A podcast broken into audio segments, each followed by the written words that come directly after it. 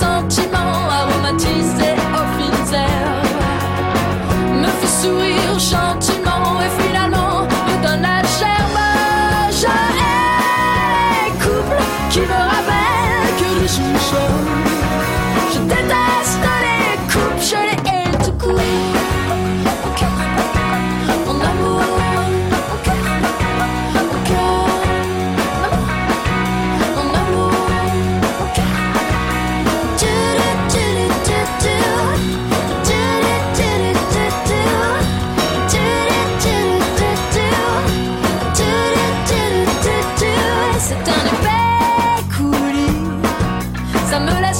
Par terre, autant de lèvreries, n'a plus de crème pâtissière. Coucou, qu'est-ce que tu fais, mon cœur? La même chose qu'à une demi-heure. J'ai appelé à cinq minutes, mon ange, mais ça répondait pas. Alors je m'inquiétais, alors je t'ai rappelé. Pour la douzième fois de la journée, en niquant tout mon forfait. Qu'est-ce que tu fais, mon adoré? Ouais, je sais, on se voit après. Bon, je t'embrasse fort, mon bébé, je t'embrasse fort.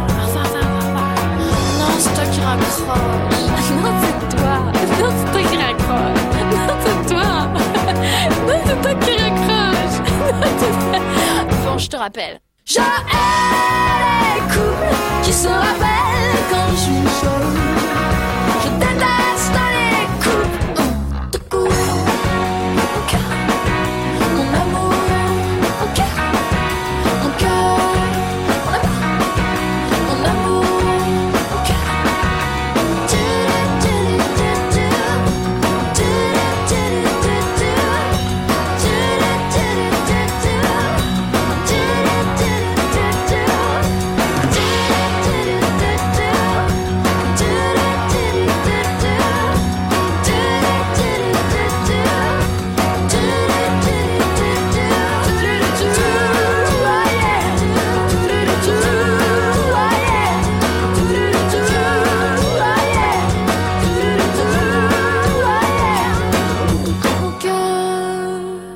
Bonjour à toutes et à tous et bienvenue sur l'antenne de Radio Plus Halène. Vous nous écoutez sur nos trois fréquences en Hauts-de-France, le quatre-vingt-douze virgule cinq à Compiègne, le quatre-vingt-dix-neuf virgule un à Soissons et le cent virgule neuf à Noyon, et notre streaming internet avec le w w w point radio plus halène point f r où vous nous écoutez partout en France et dans le monde. En ce jeudi quatorze novembre deux mille dix-neuf, et ben aujourd'hui on accueille l'école de Carlepont pour leur émission hebdomadaire Un Monde Sans Fil. C'est la revue de presse internationale qu'on vous propose donc chaque semaine. Et on va donc démarrer sans plus tarder avec les premiers articles. La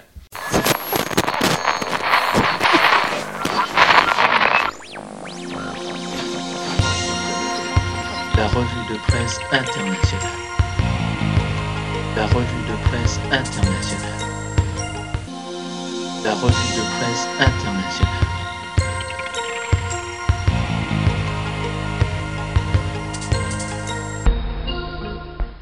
Et pour ce premier article, eh ben on va commencer euh, honneur aux filles, effectivement, avec Clémence. Bonjour Clémence. Bonjour. Comment ça va? Bien. Pas trop stressée, c'est ta oui. première fois à Radio Plus Halène? Oui. Alors, tu vas nous parler de quel pays? Du Japon. Du Japon. Alors, je crois que tu as quelques informations à, à dire à nos auditeurs avant de commencer. Oui. Alors, on t'écoute. Le Japon a testé de la fausse neige pour rafraîchir les spectateurs des Jeux Olympiques de deux mille vingt. D'accord. Alors... Je, je crois que tu avais quelques informations, oui. Effectivement, c'était euh, notamment sur le continent, le capi- la, la capitale, le climat et tout ça. Donc, on va te laisser dire ces informations-là et ensuite on parlera de ton article. Le nom du pays, Japon, continent Asie, capitale Tokyo, nombre d'habitants cent vingt-six virgule huit millions, langue parlée japonais, monnaie yen, superficie trois cent soixante-dix-sept mille neuf cent soixante-treize kilomètres carrés. Drapeau est encadré de blanc et au milieu d'un point rouge. Le pays voisin, Corée du Sud, Corée du Nord et la Russie. Personne connue, Asami Abe et Aki Ito. Climat tempéré, la richesse, je n'ai pas. Eh ben c'est, c'est pas grave. Donc là maintenant on va pouvoir parler de ton article. Alors ça concerne les Jeux Olympiques de deux mille vingt effectivement qui auront lieu en juin et juillet prochain. Oui. Alors on t'écoute. trois cents kilos de glace projetés en cinq minutes. Protéger les athlètes et les spectateurs des très fortes chaleurs est une propriété des organisateurs des prochains Jeux Olympiques d'été. Au Japon, il y a quelques jours, ils ont testé un drôle de système pour tenter de rafraîchir l'air et éviter les coups de chaleur. Pulvériser de la fausse neige sur les spectateurs. Une machine a été testée sur le site qui accueillera les épreuves du canoë-kayak. Plus, plus précisément, sur une partie des gradins non couvertes, donc sans aucune ombre. Ce ne sont pas vraiment des flocons qui y sont tombés. Plutôt une sorte de glace, plus ou moins bien pilée, avec parfois de gros morceaux. Elles étaient lancées par un tuyau relié à une machine broyant de gros blocs de glace. Quelques trois cents kilos de glace ont été projetés en cinq minutes. Résultat du test, les personnes ont été rafraîchies, mais la température de l'air n'a bien sûr pas baissé. Plusieurs points posent encore des problèmes. La taille des glaçons, le sol glissant et la présence du vent qui dévie la neige, le nombre de machines et la quantité de glace nécessaire. Des experts de l'environnement, de leur côté, craignent que le, ce système, s'il, s'il est vraiment utilisé, ne soit très polluant. Comment appelle-t-on parfois une personne utilisée pour une expérience ? Un cobaye. D'accord, donc effectivement, c'est vrai que ça pose problème, hein, ces, ces Jeux Olympiques de, de, de Tokyo en deux mille vingt, puisque c'est dans un environnement où il y a, il y a un risque de, de chaleur. Et voilà, on, les Japonais ont peut-être trouvé la solution, mais on dit bien peut-être, parce qu'il y a d'autres experts qui disent que c'est, euh, ça peut être très polluant. Donc, on verra bien effectivement comment ça se passe pour ces Jeux Olympiques. En tout cas, on va te remercier. Merci. Et on va donner tout de suite la parole à William. Bonjour William. Bonjour. Comment ça va ? Ça va. Alors euh, William, toi tu vas nous emmener dans quel pays ? La Chine. En Chine, d'accord. Et, et alors toi tu vas nous parler euh, d'une nouvelle espèce de salamandre géante. Donc on va, on va découvrir tout ça. Alors je te, te laisse le micro. Elle est désormais considérée comme le plus grand amphibien du monde. La salamandre de Chine méridionale atteint les deux mètres de long. Cette espèce vient d'être découverte, rapporte une étude. Jusqu'à présent, les scientifiques pensaient qu'elle appartenait à une autre espèce de salamandre de Chine. La taille maximale des animaux de cette espèce ne dépasse pas un mètre quatre-vingts. Les chercheurs ont étudié des salamandres vivant dans la nature, ainsi que des restes conservés dans des musées. Selon eux, il y a trois millions d'années, il n'existait qu'une seule espèce de salamandre géante. Puis, elle s'est divisée en plusieurs branches. Ces animaux sont aujourd'hui menacés de disparition. D'accord, donc au moins ça a permis effectivement de découvrir qu'il y avait donc une nouvelle espèce qui pouvait exister. Euh, mais euh, malheureusement, ces animaux, euh, comme tu l'as très bien dit, hein, William, sont aujourd'hui euh, menacés euh, de disparition. En tout cas, on va te remercier pour euh, avoir euh, présenté ton article. Et on retrouve tout de suite Anna. Bonjour Anna. Bonjour. Comment ça va ? Bien. Toi, t'es une habituée, je crois. Oui. Hein, t'avais fait l'année dernière, effectivement, Un Monde Sans Fil, donc tu connais un petit peu comment ça fonctionne. Alors, tu nous emmènes dans quel pays ? Les États-Unis. D'accord. Alors, est-ce que tu peux nous présenter un petit peu ce pays ? Son continent, c'est l'Amérique. La capitale, c'est Washington. Nombre d'habitants, trois cent vingt-sept virgule deux millions. Langue, anglais. Monnaie, dollar américain. Superficie, neuf virgule huit cent trente-quatre millions de kilomètres carrés. Drapeau, étoiles et bandes blanc, rouge et bleu. Pays voisins, le Bahama, Canada, Cuba. Personne connue, Ronald Reagan. Climat, hiver, très froid. Et euh, l'été, dix degrés l'année. Richesse, bah, je n'ai pas trouvé. D'accord, bon, ça, il n'y a, ça, y a pas de souci, effectivement. Alors, toi, tu vas nous parler d'un article euh, d'une personne qui a été condamnée pour un acte de cruauté sur un requin. Oui. Alors, justement, on va t'écouter tout de suite. Je te laisse le micro. Les faits remontent à juin deux mille dix-sept. À bord d'une embarcation de pêche, un jeune Américain tire sur un requin coincé dans un filet au large de Tampa, aux États-Unis. Il allume ensuite le moteur de son bateau et traîne l'animal qui ne survivra pas, sur plusieurs mètres à grande vitesse. Deux de ses amis présents à bord filment la scène en riant. Cette vidéo a ensuite été envoyée à un célèbre chasseur de requins. Choqué, celui-ci a partagé les images sur les réseaux sociaux. Cela a permis d'identifier les coupables. Le tueur, âgé de trente ans, vient d'être condamné pour acte cruauté animale. Il devra notamment passer dix jours en prison, payer une amende et se rendre régulièrement dans un refuge pour s'occuper des animaux. D'accord, et ben en tout cas, effectivement, euh, on peut voir que si on fait des, des actes de cruauté sur un requin, et ben on peut être condamné. En tout cas, c'est le cas aux États-Unis. Eh ben merci en tout cas, Anna, de nous avoir fait partager ton article. On continue à faire le tour du monde avec les enfants de l'école de Carlepont et je suis maintenant en compagnie de Sophie. Bonjour Sophie. Bonjour. Comment ça va ? Bien. Sophie, t'es habituée, hein, tu as, t'as fait déjà euh, Un Monde Sans Fil l'année dernière. Alors, tu nous emmènes dans quel pays ? La Thaïlande. En Thaïlande, d'accord, justement. Et euh, tu vas euh, nous parler d'une enfant de douze ans qui euh, se bat pour faire interdire ses, les sacs en plastique. C'est vrai qu'on en parle effectivement, les, les sacs en plastique c'est euh, très très polluant et, et donc là on a cette, cette initiative en Thaïlande. Et ben on t'écoute. Lily, douze ans, se bat pour faire interdire les sacs en plastique. La Thaïlande, Asie, le sixième pays le plus pollueur des océans, surtout à cause des déchets en plastique, selon l'Association mondiale de la nature, Greenpeace, chaque habitant de ce pays utilise en moyenne huit sacs plastiques par jour, trois mille par an. Je ne veux pas que les animaux marins meurent à cause de nos mauvaises habitudes, explique Lily, une jeune fille de douze ans, vivant à Bangkok, la capitale de la Thaïlande.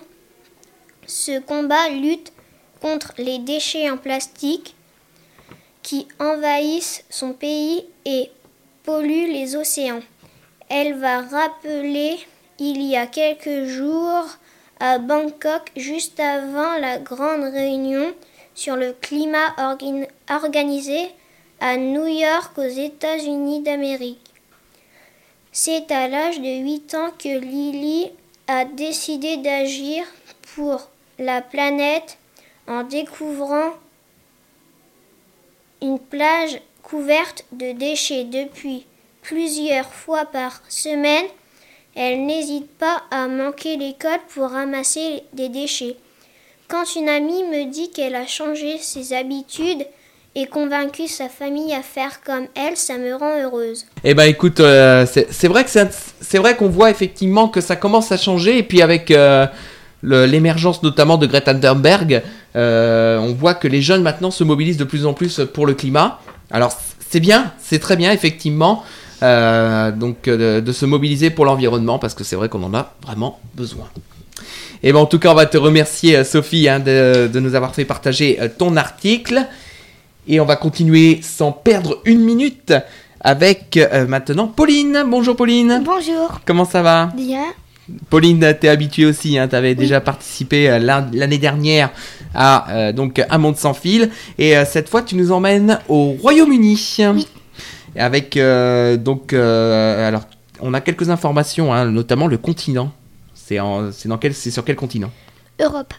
D'accord. Alors justement, là, tu nous emmènes euh, donc au Royaume-Uni pour parler d'un article d'une, ou, et d'une personne en particulier qui a traversé la, la Manche quatre fois de suite. Alors, on t'écoute. Elle traverse la Manche à la nage quatre fois de suite. C'est un explorateur, Sarah Tom, a traverse la Manche à la nage quatre fois sans s'arrêter. Cela n'a jamais été réel. L'américaine de trente-sept ans est arrivée mercredi à Douvres, une ville du sud du Royaume-Uni. Elle a mis vingt, cinquante-quatre heures pour faire sa performance. Le plus duré a été d'av- d'avaler de l'eau sale pendant qu'elle nageait car ça lui a brûlé la gorge. À elle a elle t'y expliqué. En plus, elle a été piquée par une méduse. Cette nage a été dix ligues à tous les surveillants, a, a écrit Sarah sur fa- Thomas et sur Facebook avant de partir. En effet, elle a eu un cancer du sein et son traitement duré à supporter s'est terminé il y a un an. C'est très important pour moi d'avoir un objectif et des rêves, a-t-elle expliqué. Alors c'est vrai que c'est important d'avoir des rêves et d'avoir justement des objectifs, et on le voit effectivement avec cet exploit. On peut, on ne peut que saluer cet exploit effectivement qui a été réalisé au Royaume-Uni en traversant la Manche quatre fois de suite à la nage effectivement. Et ben en tout cas on va te remercier Pauline d'avoir été avec nous. On va te retrouver sur les prochaines émissions d'Un Monde Sans Fil. Et puis nous on va se retrouver dans un instant sur l'antenne de Radio Plus Halène juste après cette pause musicale pour la suite d'Un Monde Sans Fil en ce jeudi quatorze novembre deux mille dix-neuf. À tout de suite.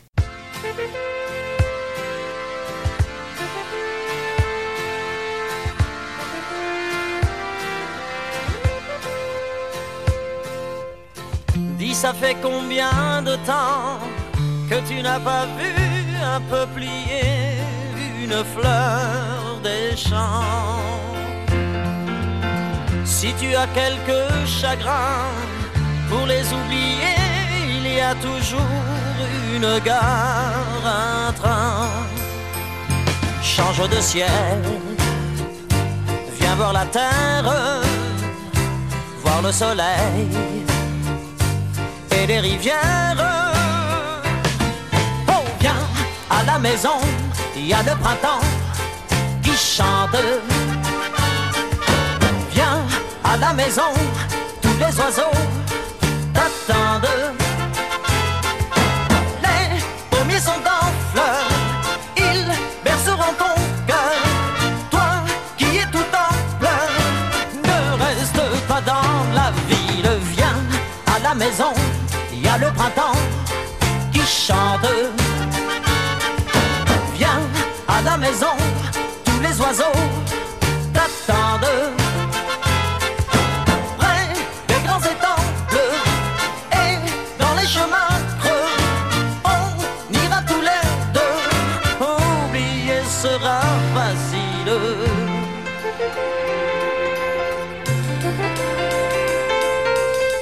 Le premier vent du matin sera ton ami quand tu iras t'asseoir au jardin.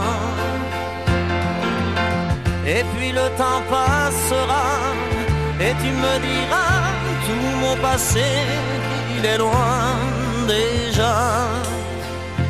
Tu ouvriras une fenêtre un beau matin, va renaître. Oh, viens à la maison, il y a le printemps qui chante. Viens à la maison, tous les oiseaux t'attendent. Les pommiers sont en fleurs, ils perceront ton cœur. Toi qui es tout en pleurs, ne reste pas dans la ville. Viens à la maison, il y a le printemps qui chante. Oui, viens à la maison, tous les oiseaux t'attendent. Près des grands étangs bleus et dans les chemins creux, on y va tous les deux. Oublier sera facile. Viens à la maison, il y a le printemps qui chante. Oui, viens à la maison, tous les oiseaux t'attendent. Les pommiers sont en fleurs, ils berceront ton cœur. Toi qui es tout en pleurs, ne reste pas dans la ville. Viens à la maison, il y a le printemps qui chante.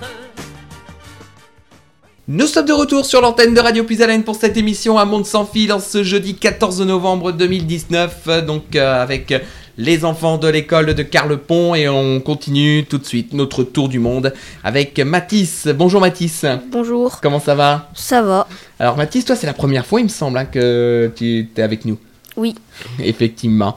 Alors Mathis, tu nous emmènes dans quel pays ? Dans l'Indonésie. D'accord. Euh, y a, t'as quelques informations sur l'Indonésie ou pas du, ou pas du tout ? Mmh, pas du tout. Bon, c'est pas très grave, effectivement. Alors, et on va parler effectivement de la capitale de l'Indonésie qui est menacée par la montée des eaux. Alors, on t'écoute. Jakarta, la capitale indonésienne, est gravement menacée par la montée des eaux. Et ce n'est pas tout. Construite sur des marécages, la ville s'enfonce dans le sol à cause du poids des immeubles et du pompage en très grande quantité de l'eau souterraine destinée aux habitants. Cela assèche les sols et fragilise les fondations de la ville. Certaines zones se trouvent désormais sous le niveau de la mer. Selon, selon certains experts, un tiers de la ville sera sous l'eau d'ici deux mille cinquante. En conséquence, le président de l'Indonésie a décidé cet été de déménager la capitale, au moins les bâtiments du gouvernement, sur une autre île beaucoup moins peuplée, Bornéo. Les entreprises, elles, resteront à Jakarta. Les habitants aussi, car à ce jour, rien n'a été prévu pour leur trouver de nouveaux logements à Bornéo. Pour protéger la population, un mur géant anti-inondation est en construction depuis plusieurs années, au large de Jakarta. Quand il sera terminé en deux mille vingt-cinq, si tout va bien, il mesurera plus de trente kilomètres de long et vingt-cinq mètres de haut, dont dix-huit mètres sous l'eau. L'idée est de pouvoir bloquer l'eau des marées montantes, tout en laissant les rivières et l'eau de pluie s'écouler dans la mer. D'autres murs ont déjà été bâtis dans les quartiers où le risque d'inondation est le plus élevé. Mais il se fissure vite, l'eau s'y infiltre déjà et se répand dans les ruelles des quartiers les plus pauvres. Selon des experts, ces murs ne sont pas une solution efficace pour faire face à la montée des eaux et aux inondations. D'accord, donc c'est vrai que là on voit les, les enjeux très importants hein, de, du réchauffement climatique et justement de cette situation en Indonésie qui euh, est quand même très très euh, urgente effectivement. En tout cas on va te remercier. Hein, et on te retrouve euh, évidemment dans les prochaines émissions de, d'Un Monde Sans Fil. Et on va continuer euh, sans plus tarder avec euh, Médéric. Bonjour Médéric. Bonjour. Comment ça va ? Bien. Alors Médéric, toi aussi c'est ta première fois effectivement dans Un Monde mmh. Sans Fil. Et donc euh, tu nous emmènes cette fois en Russie, hein, c'est ça ? Oui. Et euh, ben justement, euh, en Russie, pour les astronautes, eh ben, ils ont trouvé euh, ni plus ni moins qu'une solution un petit peu étonnante. Alors on va, on va t'écouter tout de suite. Les astronautes russes n'étaient plus armés depuis de plus de, plus de dix ans, mais cela va bientôt changer.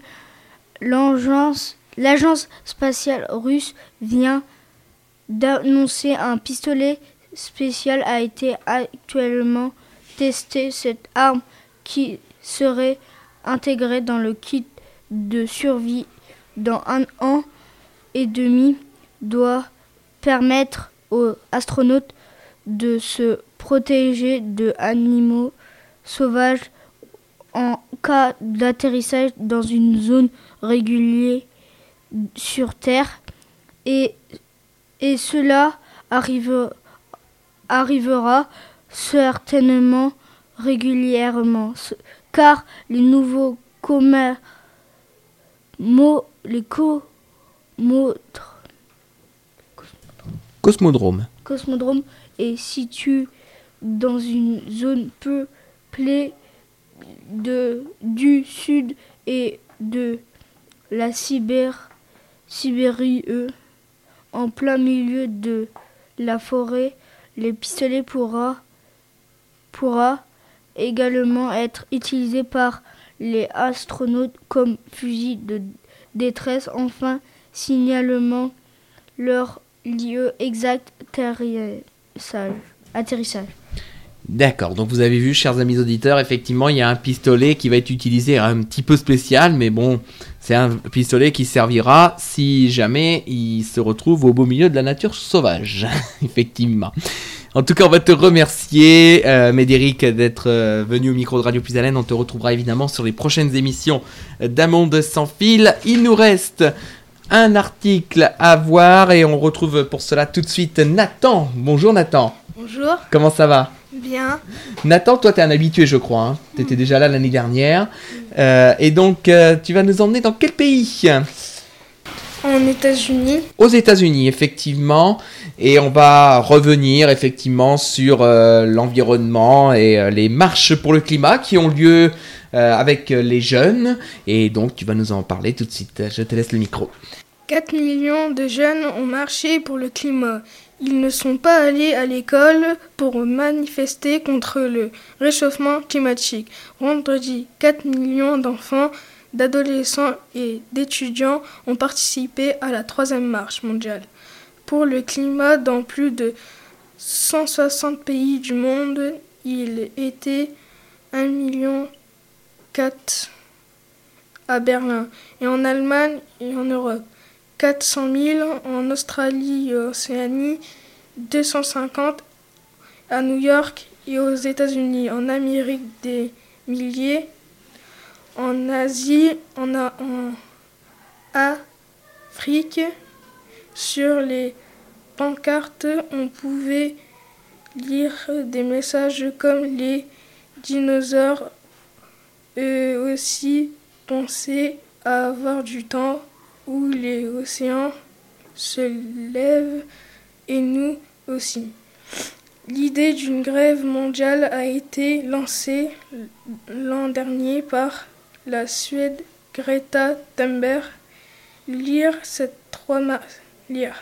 Ces trois marches a eu lieu juste en face de l'ouverture lundi d'une grande réunion de l'ONU sur le climat. D'accord, donc là, effectivement, hein, on, on revoit les, les informations sur l'environnement et puis euh, sur la mobilisation avec, euh, avec notamment Greta Thunberg, euh, effectivement, qui marque euh, de manière très importante euh, ce, cette histoire avec l'environnement. En tout cas, on va te remercier, Nathan, d'être intervenu au micro de Radio Plus Halène et on va te souhaiter une bonne journée. À vous aussi. Merci. Et quant à nous, chers amis auditeurs, cette émission d'Un Monde Sans Fil est désormais terminée. On va se retrouver dès la semaine prochaine en direct à partir de dix heures sur l'antenne de Radio Plus Halène pour vivre un nouveau tour du monde avec les enfants de l'école de Carlepont. Retrouvez cette émission en podcast d'ici une petite heure maintenant sur notre site internet radio plus halène point f r et sur notre page Facebook Radio Plus Halène où vous retrouvez toutes les émissions effectivement réalisées par nos équipes d'animateurs. On va se quitter avec un autre, une autre musique et nous on va se retrouver très bientôt sur l'antenne de Radio Plus Halène. Un souffle neuf dans vos oreilles. Au revoir.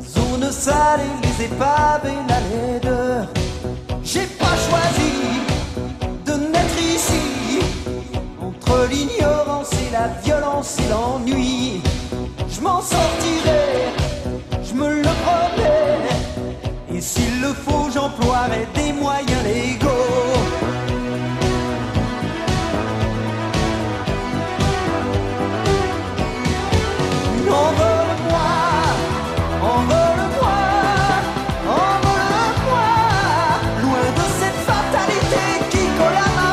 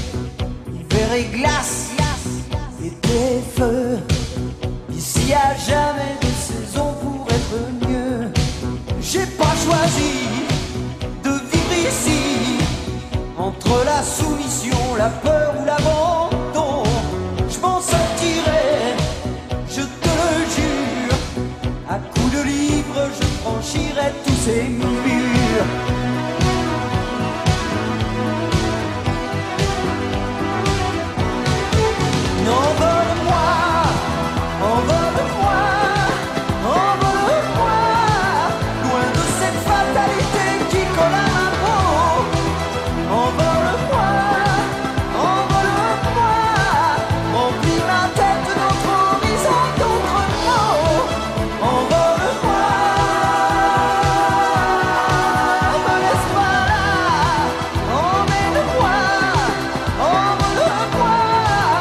croiser d'autres yeux.